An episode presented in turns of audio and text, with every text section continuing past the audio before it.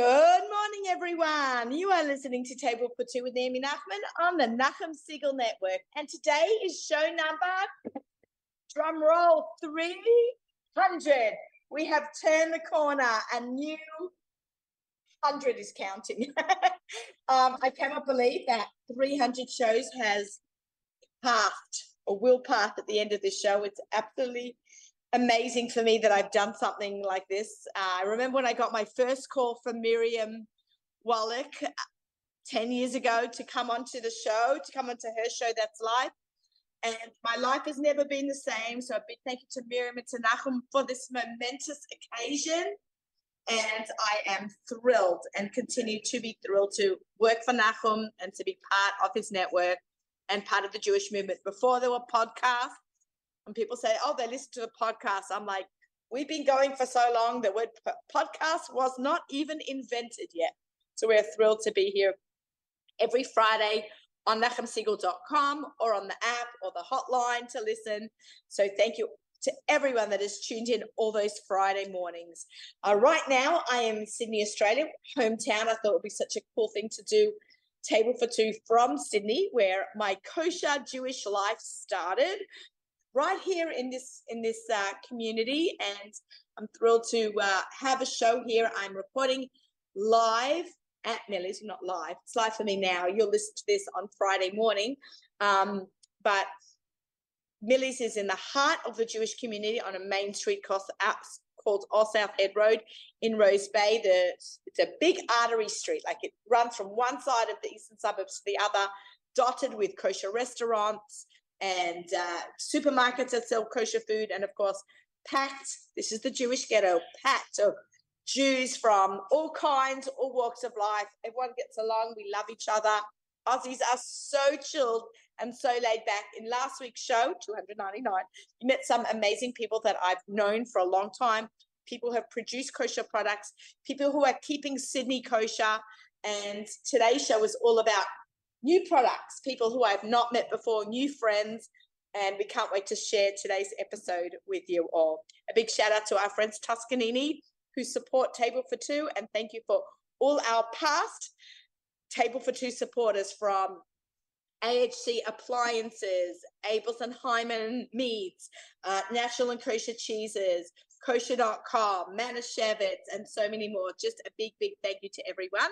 Um, and of course, a lot of our uh, Tuscanini products are found in the supermarket shelves right here at Coles in Sydney, Australia. Okay, let's start off with the little bit of the monologue that I do at the beginning, just for old time's sake. For those of you who don't know me, I'm Naomi Nachman. I'm about all the food all the time. I love food. I love to shop for it, cook it, eat at restaurants, anything food related. I'm a kosher personal chef. My business is called the Aussie Gourmet. It's funny to say that while I'm in Oz. But I take my Aussiness everywhere. I give cooking classes. I run kosher shop competitions. I cater for people for Shabbos. I wrote two cookbooks. And I just love talking about food as well as eating it.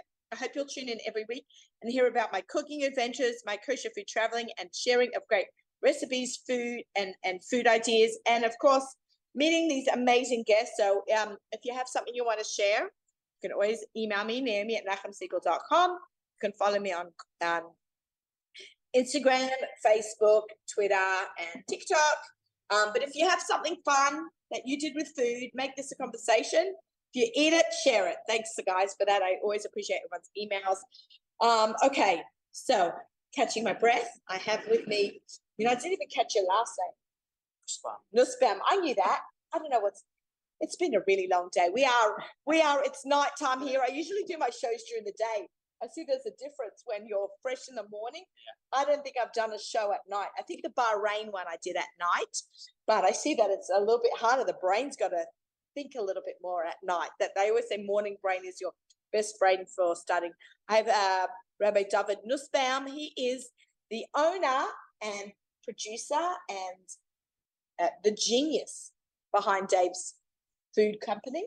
And uh, he reached out to me. I know his wife, who is a local grown Australian uh, from uh, my shul.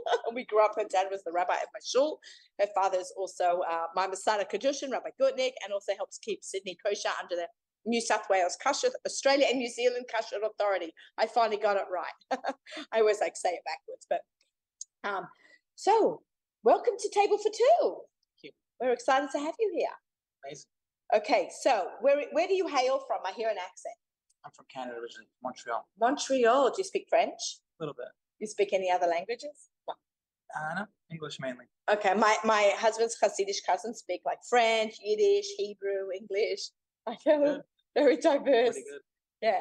Okay, so how did you get into the food business? Good question. So I started off obviously in hashgacha, hashgacha side, and Okay. then I guess that led me into the food as well. I was looking for something different in the market, which wasn't available.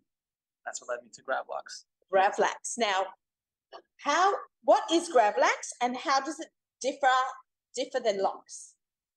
So Gravlux is cured to start with. Okay, what are its origins? origins are Scandinavian, Scandinavian countries, where they actually wanted to keep the salmon through the winter months. So they used to then dip it in a salt and uh, sugar mixture. Actually, used to take it and actually dip it into the sand some places as well. Really? And then actually keep that cure on and then age it, have it throughout the winter. More so like a salted fish, Uh-huh. almost like we have in Ukraine Okay. that side. And that's what kept them going through the winter months. And and and it looks like lox or smoked salmon, Looks like well, yeah. but it's cured in a different way. Well, it smoked is lox. It's all in the lox family, Okay. just termed differently. Okay, This is because gravad lox. That's it. gravad, what does Yeah. that mean? I believe it means the dipping element. The it. dipping. Ah, I got to check that out. but yeah. We'll, we'll Google that and get back to you. But but uh, in in um, I just went to Ireland a few Okay. months ago, Yeah. and we went to a kosher smoked salmon house where they smoke a smokehouse, and we saw how they smoke the salmon, which is it looks like this, but it's cooked completely cooked in air quotes. Well, it depends if it's hot smoked or cold smoked. Right. But they'll always use a salt process before they smoke it. You probably saw that. Yeah, we saw that Where they too. completely covered in salt. Yeah, it was in the middle of And then nowhere, Drip- Ireland, and, drips off. and it was all like we could have a kosher tasting that's under the London Beth Din. It was Yeah. amazing. Okay, Yeah, so that's amazing. yeah, it was good. Everyone's got to go to Ireland and go check it out. So let's talk a little bit about what you've got in front of me. Um, we've got a little beautiful, for those of you who are watching on our Nachum Siegelnet channel, look at that. This is beautiful. So how do you come up with the flavors? So some of them are kind of classic backgrounds. Like beetroot is probably an old classic, which Yeah. is done. Because it gives it So- a nice tinge. Maybe we Yeah, so it's should. more so about the color given to the fish. I tried to change it up a little bit and give it a little bit more flavor. Mm, So not just having color, but more of a punch to it as well. okay. Different. And where we, yeah. And then this is, I guess, more of an American style product where pastrami spice added to the gravlax. We have to try some of this. We need some plates. So you'll find you'll find most companies actually do they do um, Oh, we got some plates. Go. I have to be ladylike. All the rabbis are like, just dig in. I'm like, no, no, no, we're good. Okay. Oh, we got some. Oh, we got some forks. Thank you, Rabbi. Okay. So we're gonna we're gonna have an amazing show. Let me tell you guys, because we've got food and drink. We're starting off with fish. We're gonna move to wine and then meats. It's gonna be amazing. Okay, so uh, we've got these crackers that back in the US, oh, right? the Mary's gone. The Mary's Gone crackers. Yeah. Okay, so let's try this well. sweet one. Whoops. Okay, so look at this color. It's pink, bright pink. Gonna have some dinner. You're gonna. All right. Okay, so I'm gonna put it on a cracker. That's how you would normally do it. I guess you would, Yeah. or on a lox. cream cheese, whatever. What's is this milchik? This No, is no, it's no, par It's because not bad. um super flashy. Okay, this is a homemade sauce. I believe it is, yes. Okay. Okay. So we're gonna try this. I'm gonna try it with a crack and then I'm gonna try it plain. So for purists, people that enjoy almost the fishy side of salmon, this is my most fishy product. That is Oh, the perfect bite. Mm. I'm gonna try it plain now. Connie made this. And You have to see- choke while I eat. So you'll see that that actually has the most. You'll you'll It's taste. fishy. You'll ta- yeah, it'll be fishy, but you'll have that orange coming through. Should have orange coming. Yeah. Getting that Citrus. citrus exactly. So that's what I So it's beet and citrus. exactly. Oh my God. So you're trying to actually push that through, but that's gonna be the most fishy product to have, so. Anyone who's a purist who really enjoys like fishy side of fish will like that. Okay. Um, I love ones- fish. I'm like, okay. So now what's this one? So that's my pastrami. Oh, so American.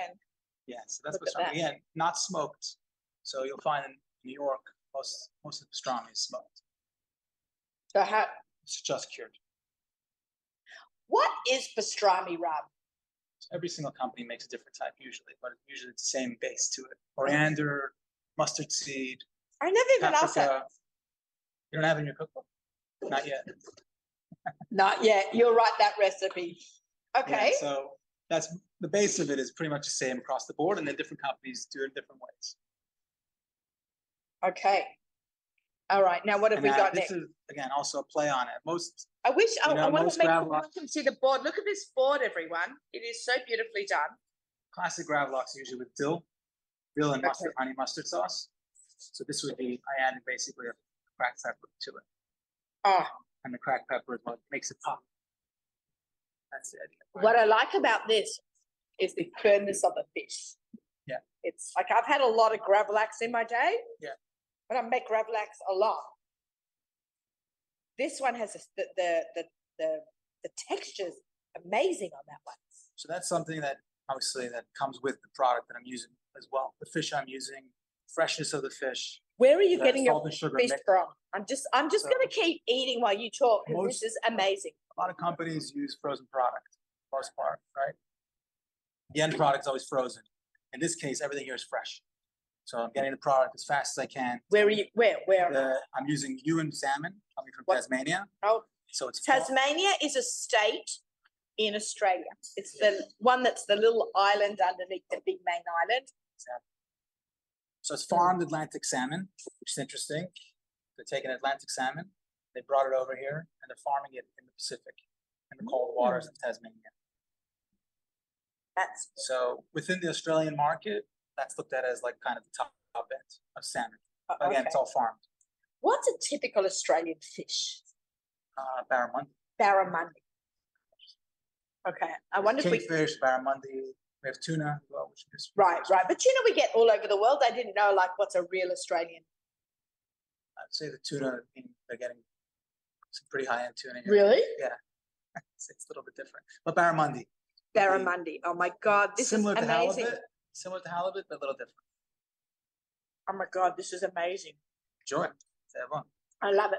So you have this concept. Why gravel? Do you like gravlax? Yeah, definitely. That was that was what drove me towards it originally. I started off with uh, yeah, tell us how you started. Like one so day you're helping funny- your wife around cooking. Oh, I want to. funny story actually. So We, we want to hear the funny. every year I used to go home for Sukkot, back to my hometown, and in my Oh. Of Montreal. Montreal. Shout out to all our Montreal And I had a, I have a good friend, a good friend of the family, a friend of mine. Every single year makes a Gravlox product, but the Mm. schmaltz style, like schmaltz salmon, Oh, really? what you had on Friday, right? Right. Yeah. So the bites. That tastes like herring. it's herring-ish. Yeah, Yes. it's herring esque. Yeah. Yeah, but you want to kind of again, you want to remove that fishiness within the product.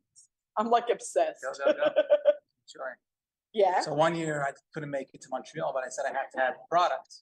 I can't have Sukkot without the Grab it. the Gravlox. Uh huh. and that's how it began. So I asked him for the recipe.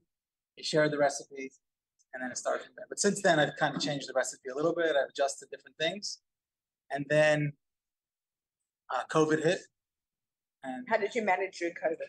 no, I only started this product August 2020. Oh, so COVID was. So I started the tub product previously. That was more of a hobby business, Mhm. and then COVID hit. I needed to do something little more with it, so I said, let me try something different. Are you doing this full time? And now I started doing this full time. Wow, amazing. Amazing. currently available in 26 stores, 21 of them being Harris Farm. Harris- Tell them what Harris Farms and tell our Northern Hemisphere listeners. Harris Farm is a nicer Trader Joe's. It's a Trader Joe's on steroids, probably. It's got nicer fruit and veg. I don't know if- Okay. Not all Trader Joe's have fruit and veg. You don't know which. Right, depends. in. They know more about products. Yeah, so on the product side, it's a higher end product. Yeah. Like the, for, right now, they're kind of pushing no, no fake colors. Okay. They kind of push different things. Yeah, that's a bit Trader Joey. Yeah, very Trader Joe, but at the same time, Trader Yossi. you walk in there, you see that the, the product range is much, I guess, how to say better products overall. Then the day Trader Joe's is owned by a multinational. and Right. This is still a family-run business. Really? Yeah. So nineteen stores here in Sydney, or yeah, New South Wales, two stores in Queensland. Which I'm, And, and they, all the stores carry this. they carry the two flavors, pastrami and the pepper and dill. Okay, and how, why those two flavors? I Good, like good question. Those are the ones you like most. Okay, Again, if you if you're a purist, did you have to like go in and make a whole presentation? yes. Wow, and where's your factory? Like, you go in every So- day and start Yeah, curing the food? factory's local. Yeah, next to the airport. Actually. Oh, wow, I wanna come and have a look. I, I love Your next visit. I love seeing how things are made. I'm going to go with your brother-in-law to Coles. We're going to see how they make the bread. There you go. I love seeing how things are made. So fa- absolutely fantastic. Okay, thank you so much. Can we leave this here? Sure. Because we want to keep nibbling and I'll bring it back. Okay, Enjoy. amazing. Thank you so much for No coming on the show. This was Love it. Outstanding. So, uh, trying to showcase all the incredible kosher food coming out of Sydney and under the uh, Australia and New Zealand Kosher Authority, the KA. For those of you who haven't heard last year, last week's show, it's the uh, the symbol. The siman is the uh, it's a diamond with a KA in the middle. It stands for quality, amazing kashrus. What was the tagline there, Rabbi? Kosher ladies. kosher made easy and just really high end products as well and including Yeah. your your thank you very much Enjoy it. thank you thank you we will enjoy uh we could just oh, i promise you i'll take care of it i'm going to bring it back all licked clean don't worry all right rabbi solomon who has Cool. All I know about food is that I eat it. okay yeah i'm not going to talk to you so much about food. Excellent. i just need a couple of rabbi solomon's time to talk about Pleasure. Sydney, I get these questions all the time. I don't know how to answer them. So I figured I'm going to bring you on. Let's hope you know I how to I answer can answer them.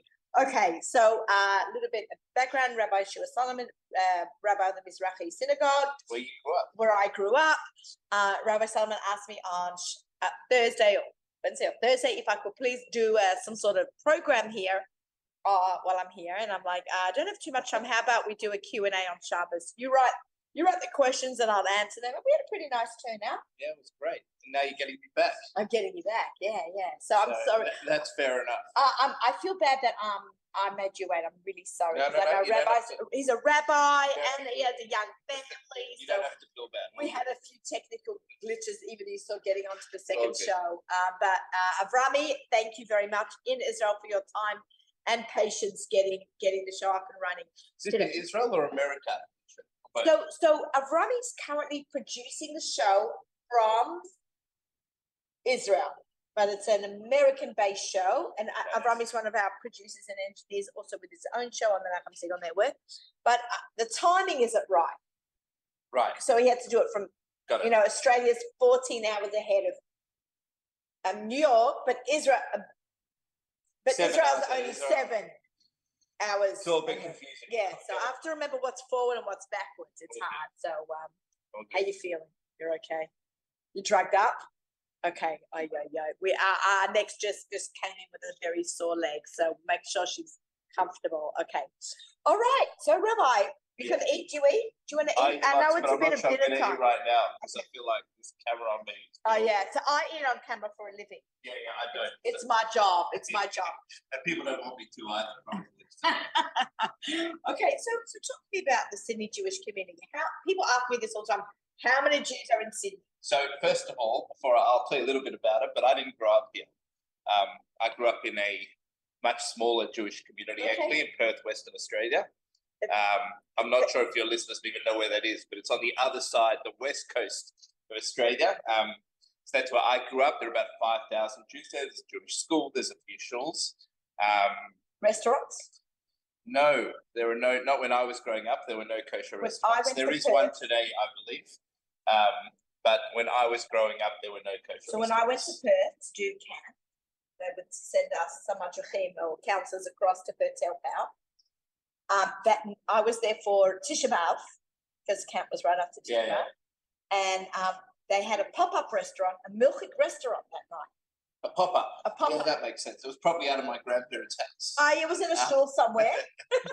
um, but yeah, and we, we you know, you my uncle was a madrich on that camp, so Yeah, yeah. um, my family goes back quite a while in Perth, actually. How many years ago did they come from?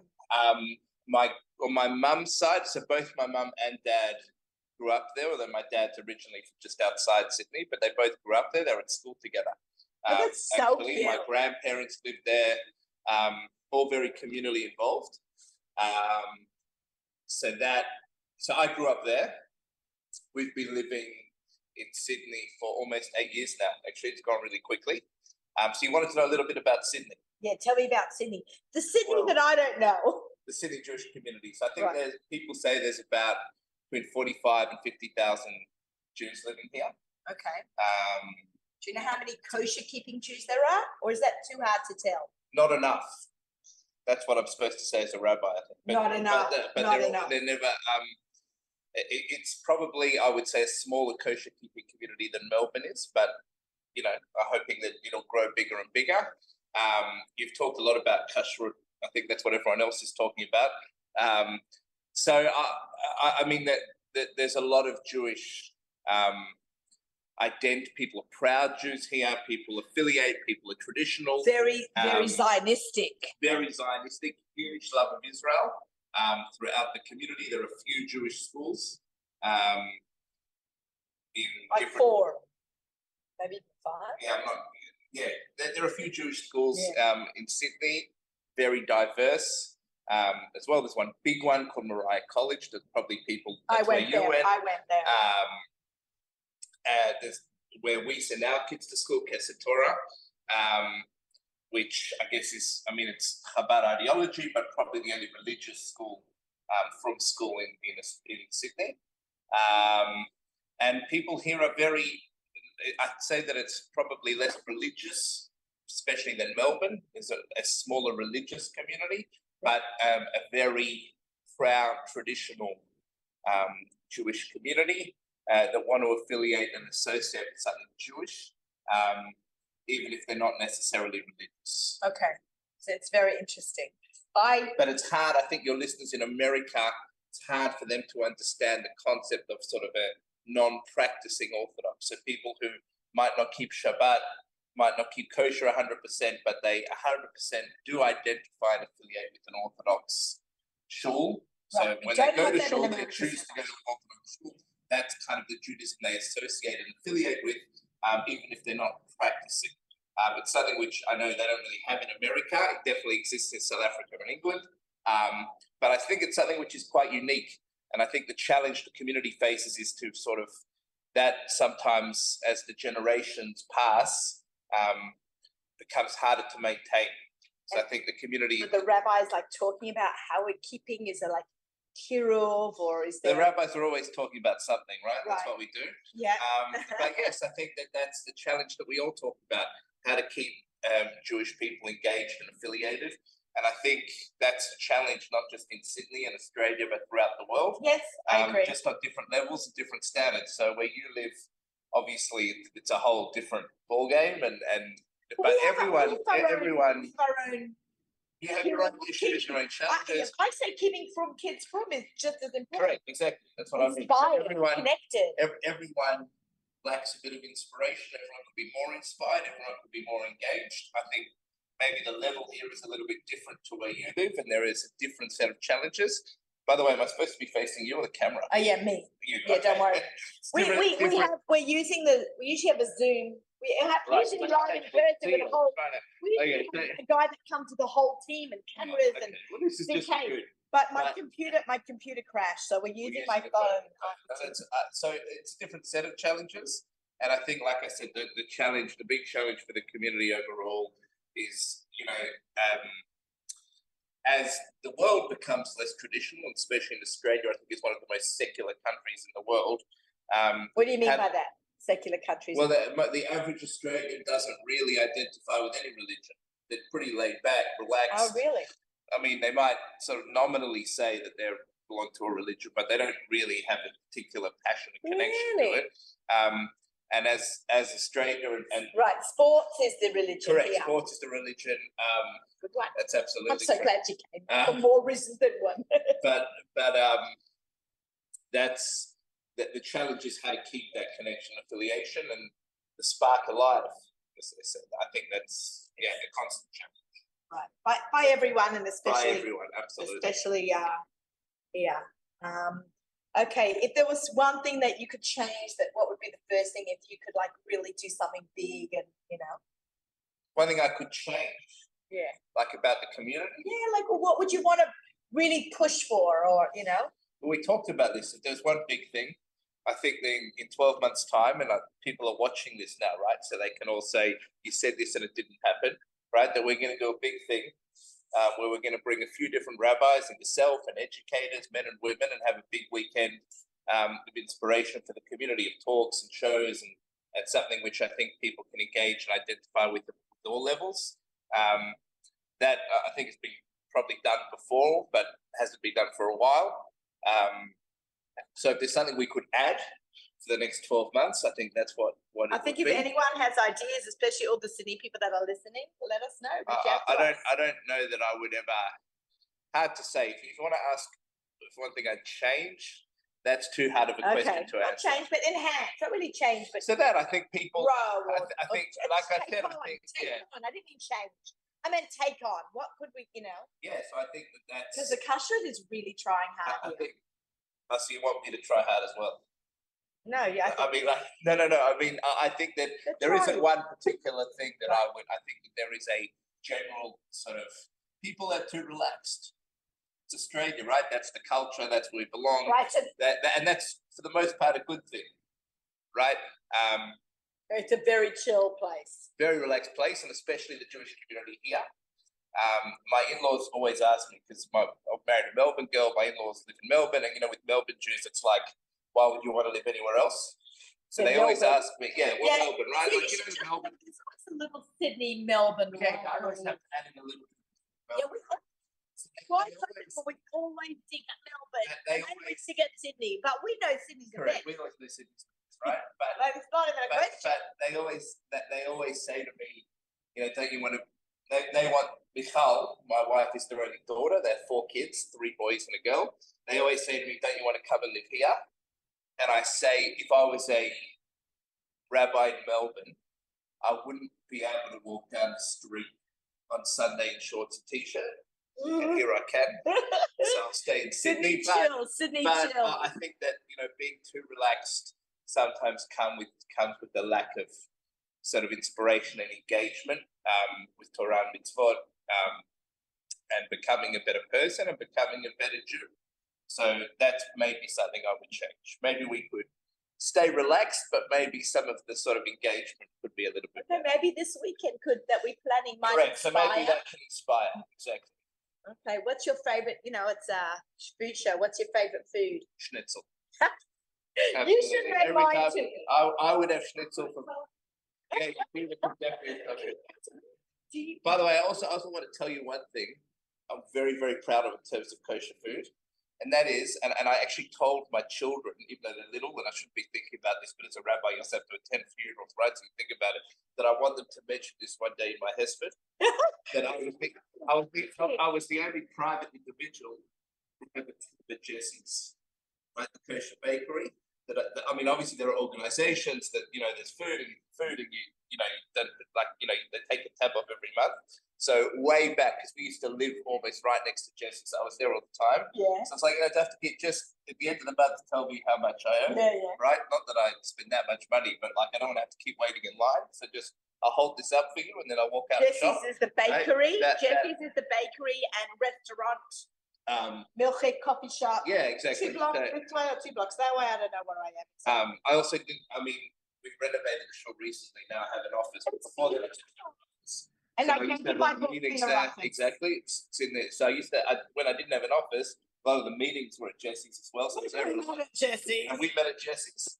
Um, so um, in, in terms of kosher food, that's something which I don't know if I'm proud of, but that's. Uh, I mean, I, I spend a lot of time in kosher establishments.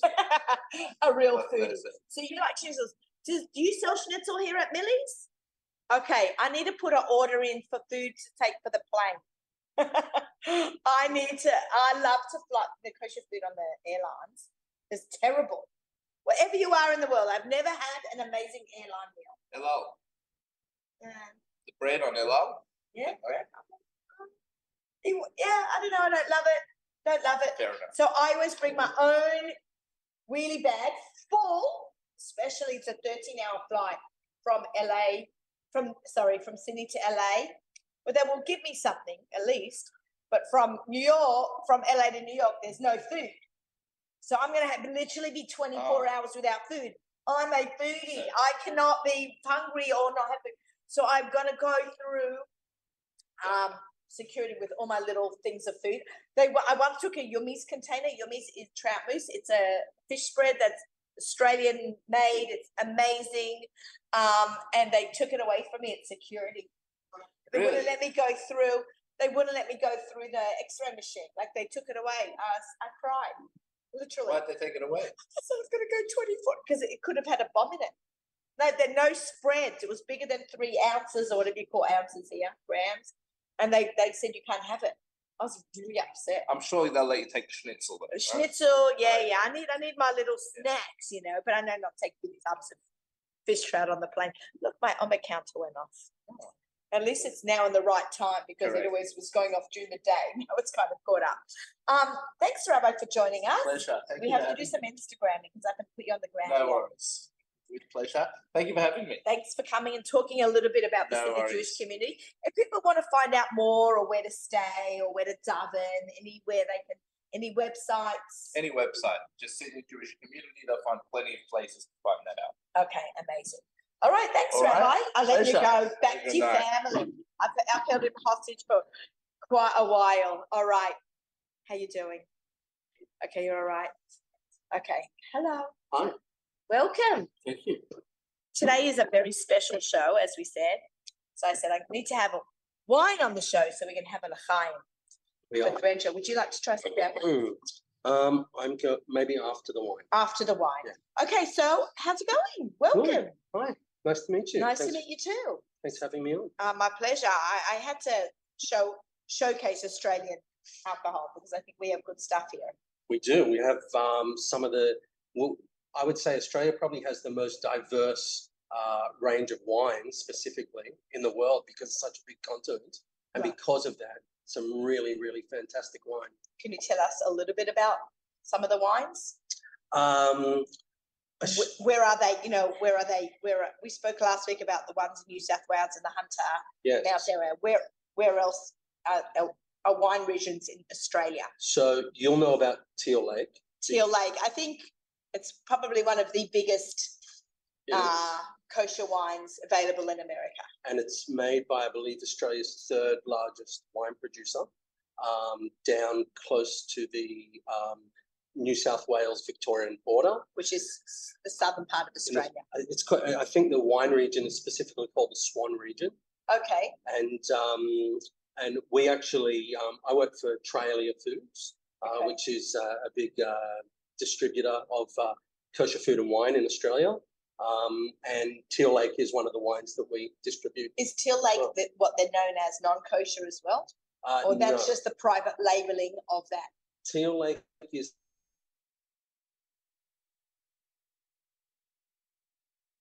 um, Teal Lake is a um, specifically um, a, a, the the kosher wine that is made by that by that winery. Um, and it is the the it's the main uh, people overseas in America and um, possibly Israel as well when they think about kosher Aussie wine. I believe that's one of the main Yeah, Aussie brands that come that comes up. Um, so, but we're not talking top shelf top shelf kosher wine. Very very um, well priced and easy drinking. Teal Lake is, um, and it's great wine. It It's really great wine. Great wine. I remember one point they had a Moscato. They called it Moscato de Aussie. Correct. Yeah, they stopped Right. producing that. Yeah. It was they- like six bucks a bottle. Yeah. Great QPR, and it was we would buy it by the case, drink Correct. it, give it out. My husband likes the real sweet stuff. Yeah. like his favorite wine is Cream Malaga. oh, great. Yeah. Um, and we loved it. No more Yes. Correct. wine. Um, why? For my husband. I- I- it's a it's a very good question. I actually don't know why. It was it was well loved, um, but also I think kosher consumers are learning. Uh, they're becoming much better educated when Yeah. it comes to wine, and they're not always reaching for that for that middle shelf anymore. They're reaching towards that top shelf. Um, and so I've actually brought you some top shelf Aussie wine. Let's to try some it top shelf Aussie wine. Where is this wine region? So um, this is Bellarine Estate. Show, show to the camera. This Yeah. is uh, Bellarine Estate. I don't know if that shows up properly. Oh, Yeah. it's the Bellarine Estate Sapir.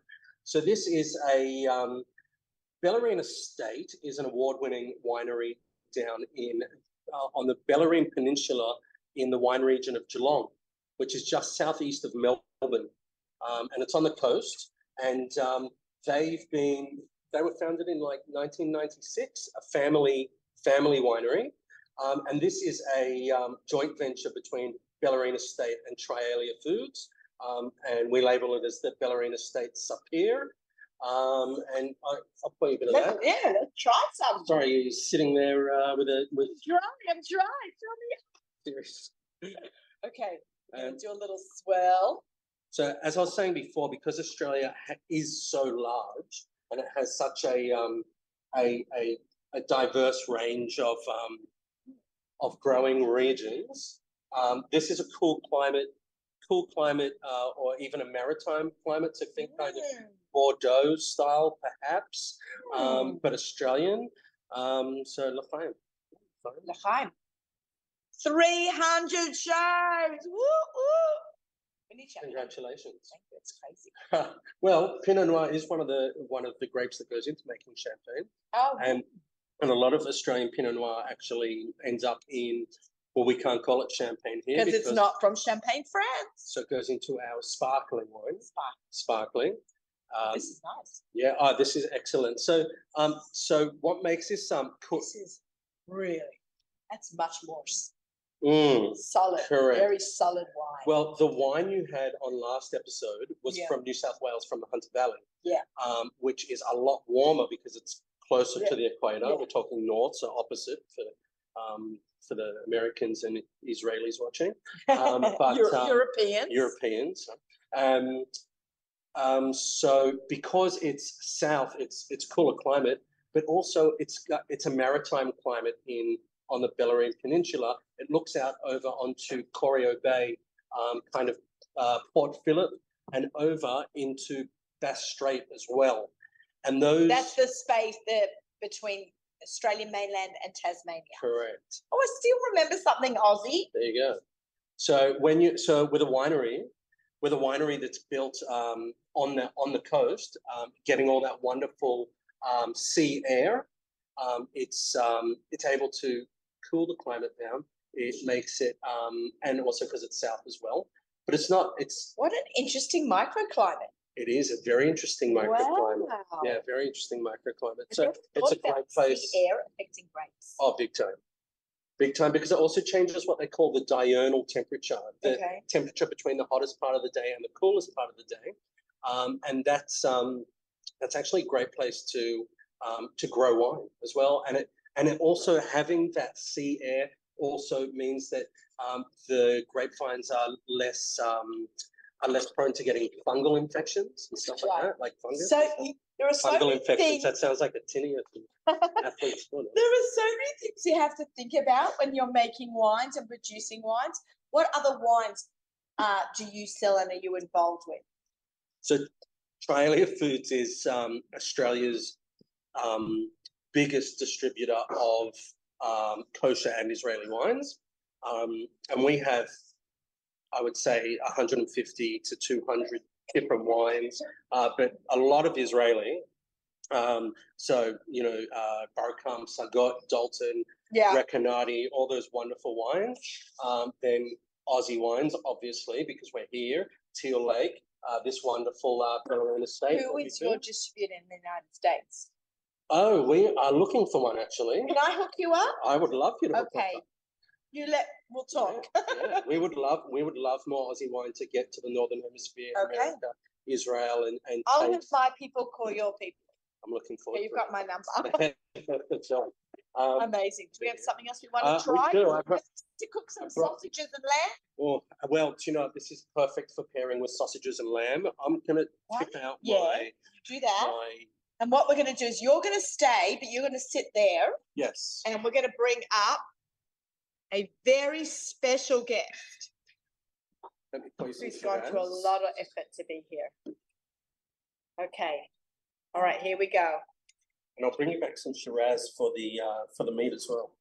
Oh, I like this. So cool climate Shiraz. So A lot of, Yeah. so I Can we should do it say, before I, Yeah. before I disappear. Yeah.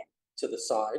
Yeah. But this is cool climate Shiraz. So a lot of Aussie Shiraz, people know, and even Israeli Shiraz, because it's a warmer climate, big, bold, jammy and fruity. But because this is, because this is cool climate, it's more floral and more peppery. Yes. Yeah, This is wonderful. it's really And nice. this took me for a surprise. Yeah, yeah, very nice. So, excellent.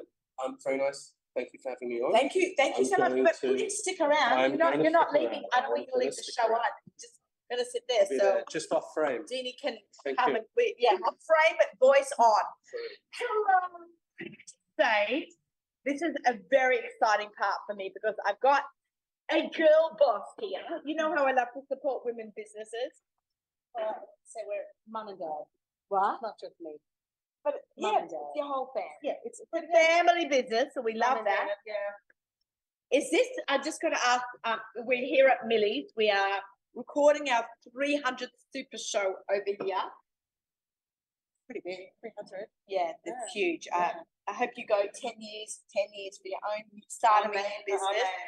So, Sydney, you want to give a little bit of the history about the butcher shops and why you started a butcher shop? Yeah, so um, look, I can't really give much history about the last two months. I actually, We're going to start yeah, because we needed some foil this is a Okay. dairy table. So Oh, it is? get, yeah, grab some foil. Lucky we have the catching authority here to keep on posting. It's all right. One to the rabbi. Got our own Take the mafia bill. here. Now, can I just say, Deanie, Yeah. Deanie, why don't you give us a history about the family and all that? So, hi, you are, and I'm just gonna say, Deanie came with a broken foot. Well, yeah, pretty, Brains. pretty, I'm on crutches. She's on crutches and spent the afternoon at the hospital and then I'm here. I just want to say thank you for coming. Well, thank you for having me. I really want to support you. Thank you. the Business and it's you and we want to, Yeah. you know how many messages I've got? I'll show you. Bring Aussie lamb, kosher lamb to America. Yeah, I think it might be on. Yeah. I don't see that the grill is. turned on. Can we just make sure that's turned on? Okay, do we need to plug it in. Oh, plugging things in is so important to get Yeah. electricity. Yeah.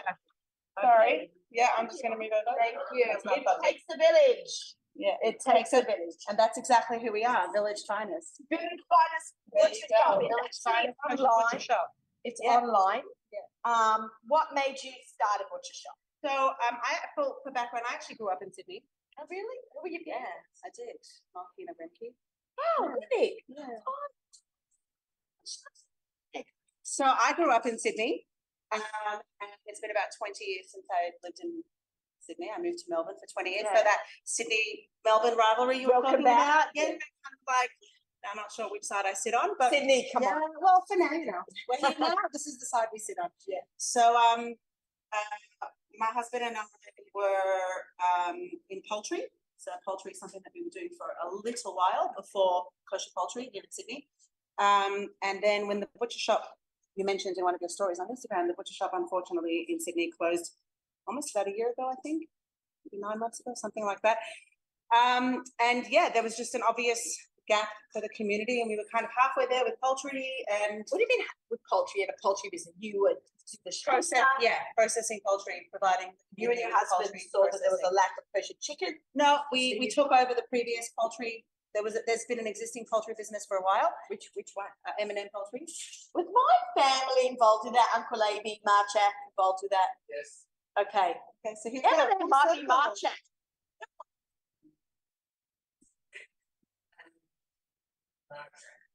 Right, that's uncle. So there we. Okay. Here we are. Yeah, we're not holding it. We, take over, um, poultry, uh, little, about a year and a half ago, and, Okay. um, Unfortunately, when the butcher shut down, there was an obvious need. The community people were, we need meat, we need meat, we need meat. Um, and we just took the plunge and stepped in, and here we are. Good So um, yeah, it's been quite a ride. Um, Where's your husband from? My husband's from New York. Okay, so we about fifteen years in Melbourne, picked up, came to Sydney with our four children. Um, Sydney's awesome, right? Sydney is beautiful. I mean, it's Awesome too, but- traffic and what have you, but but I Traffic mean, when you're sitting in traffic and you can see the, the ocean. Yeah.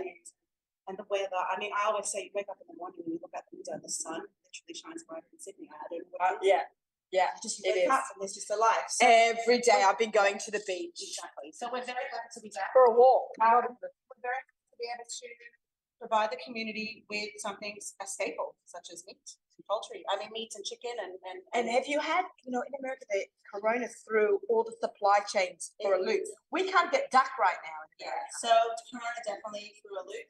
Um, I would say probably our biggest challenge would be was I mean it's starting to get a little better, but would be staff. Australia's borders were shut for Mhm. what was it, almost two years. Two years. So, you know, lack of immigration, lack of staff, you, I mean, every industry in the country would have suffered. And is still only starting to sort of recover from having staff available to actually do work. That was a, it's a big problem in the United States. Yeah, well, I think it's worldwide actually since Yeah, COVID. 'cause nobody wants to work. The movement didn't happen also. Usually there's a lot of movement around. That's what I've heard anyway. I'm not an expert. All right. But I can tell you about meat. Okay, let's talk about, let's, So, Show them what they've so got. We've got barbecue sausages. It's an Aussie style barbecue sausage. we're gonna cook them up. Yeah, barbecue sausage is quite unique in Tell us, tell us, tell us. Tell us what it is. Best Well, I in have to say they're pretty darn good. Can't you, I love sausages. I bring, I have a suitcase to go back.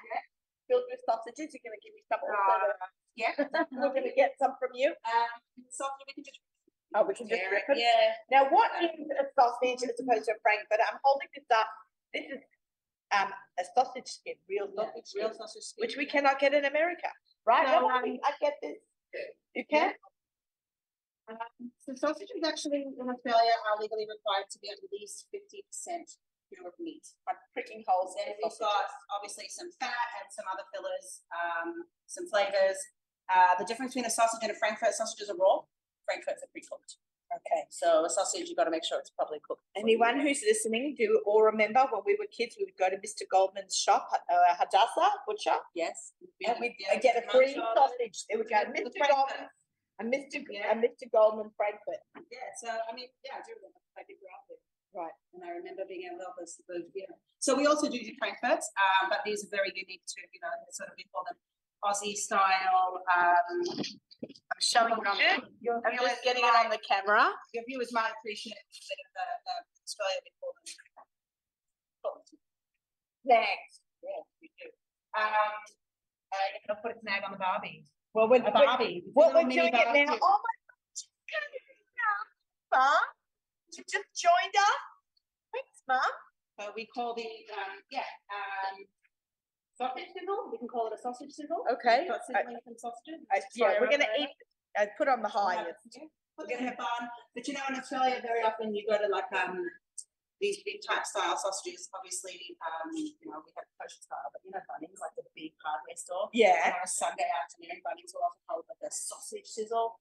And they Really? put one of these here, like a brown Aussie sausage, and a slice of bread, a bit of ketchup, not like the American bread in a, in a bun. It's a Yeah. Very different style, um, that's very Aussie. To do that. Very Aussie to do that. Okay, what kind Bunnings sausage of sizzle. bun is that? So actually, yeah, sometimes, um, I've seen Bunnings actually. Really? That's amazing. Maybe, maybe that's something we should do. Yeah, Bunnings right yeah. up the road, we can do a Bunnings sausage. sizzle Or right off the road. A One. milling sausage. sizzle, sausage sizzle. I'll contact a barbecue. We can, we, we, yeah, Okay, we so, love our sausages. They will, it will take a couple of minutes. okay, but we, Um, all right, now let's talk about the most important, the most important ingredients. Yes. Or, or food item in Australia is lamb chops. I just finished. Don't judge me, okay? No one judge me. No one in this room judge me. I came here in December two thousand and nineteen. Yeah. And Benny Red, that worked in Hadassah on Elad or Elad on Hadassah, whatever the butcher shop was called at the time. He always used to pack me up sausages, eight in a pack. It was with that eight packages of eight. and lamb chop, ten little lamb chop vacuum packs, and I will bring them back. And then ask you that lot. Okay, I have one packet. I just ate it. I saved it for Corona. I saved it for everything. I don't know how it lasted. I have a It's deep long. I just I didn't want to have it because it was the last vegetable uh, Yeah. treasure product from Australia, and just ate it last year. But now I knew I was coming. I could eat it. So I'm good. So why is Australian lamb? And that was one of the questions they asked me on Sabah at Rabbi Solomon's Q and A was why is Australian lamb so sought after? I gave the terroir answer because we have good terroir. You Yeah. proud of me? Okay. So, so from what I understand, um, Australian land, well, we have lots of land, we have lots of pasture, and our land is free grow, lots of grass. Um, there's no, um, artificial sort of things that we need to give it, and they just grow into really healthy animals. And then their meat is just really lean, it tastes amazing. Um, and I think we're actually, Australia's one of the biggest exporters of lamb around the entire world. I mean, You can buy non-kosher lamb at Costco in my neighborhood. Yeah. It's this big, it's this big of lamb, it's like forty bucks. Oh, well. That's nothing, it's like you're giving it away. Look, yeah, Or four hundred dollars if it'll be kosher. yeah, it's not cheap, unfortunately, but. What is kosher meat so expensive? It's a really good question. A- Across the world, across the world. It's a really good question. I mean, I, I can only say from, from, from what I understand from my perspective that, um, for us, we're a very small operation. Um, we're servicing a very small community. Uh, there's a lot of manual labor that goes into it. Um, you know, the assessing and the password and all of that. Um, and, you know, we just don't have necessarily, that is, get everybody to go happy on payroll that can not do that. Servicing millions of um. And I think that's the key, that is what. Right, Right, I, I just, you know, we, and I, I just want to say, I've got a lot of close friends and followers, people who listen to our show who live in Europe. They cannot get shita. So we have to really be grateful to the Australian government for, for letting us have shita. It's a little bit crazy. I've got friends in, in, um, Switzerland, no shita in Switzerland, right, Rabbi? It's no, no, no, no shita in Switzerland. I think in Ireland also they I don't have shita. And they have so many sheep in all over Ireland, there's sheep. But there's no shita in some of these places. So we really like grateful, you know, we always have to be grateful to the country that you live in. You give thanks, Thanksgiving, that um, so, so a big country, say America, I guess it's expensive because there's so many steps Yeah. to make it kosher. Yeah. The shita,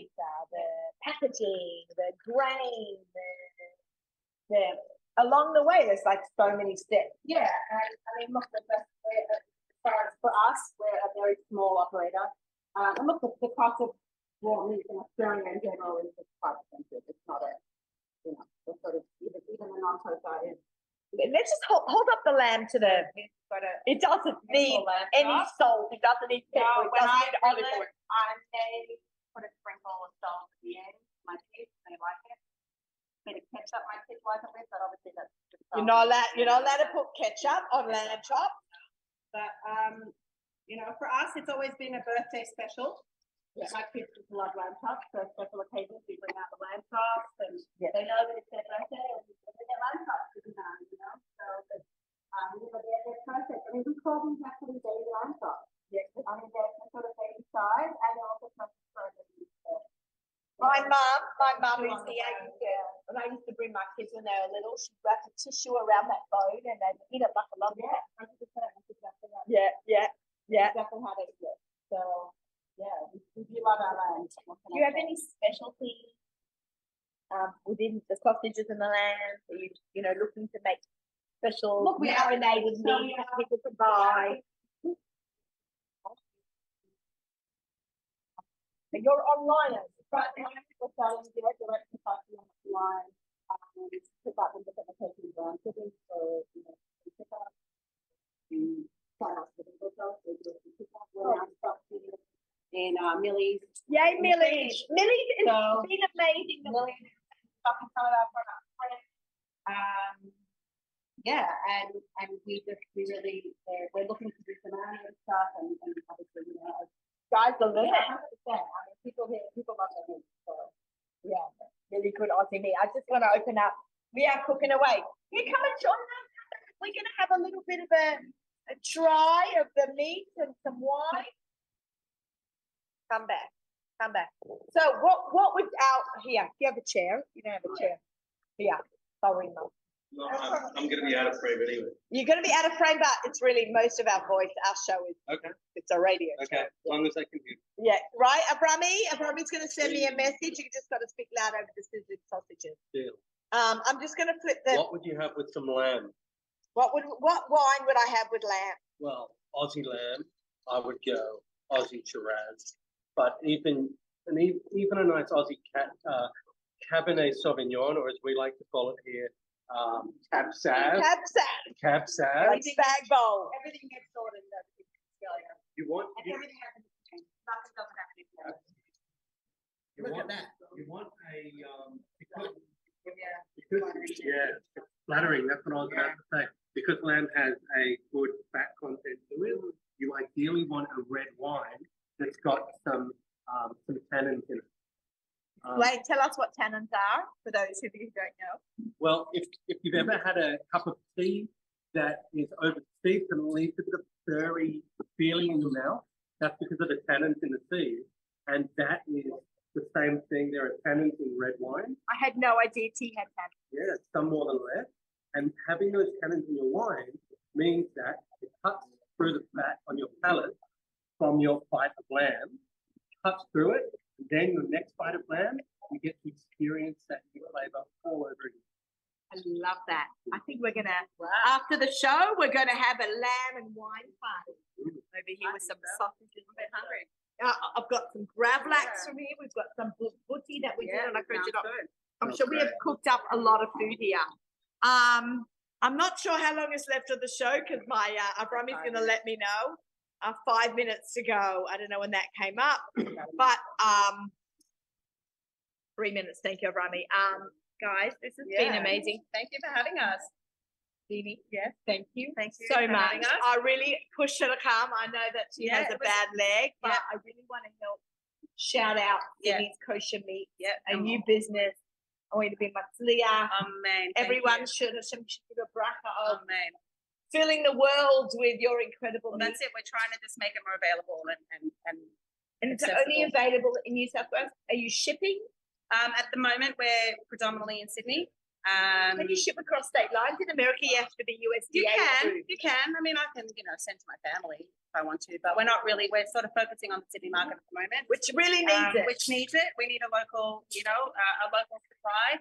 And um, look, our product is. I mean, people are just thrilled. It's just really our butchers just pay really special attention. They give it their everything, and every cut of meat is just magnificent. So All right. Thank you. Thank, Thank you, you. so much. Thank you. Thank you for joining us today from having me. uh, Australia. Trialia Foods. Yeah, I that's said it, down in the Trialia. Here. And thank you for the wine and for the good cheer and Rabbi Solomon and Dave's food company here. We're gonna have some gravlax, we're gonna have some sausages. We're gonna have a party here, right here in Sydney, Australia, celebrating 300 shows of Table for Two. Thank you to all the sponsors that we've had on the show. 300 francs, right? I'm wishing everyone a Shabbat Shalom. We have music sponsored by our friends at Kedem right up until licht benching. G'day from Australia. Shabbat Shalom.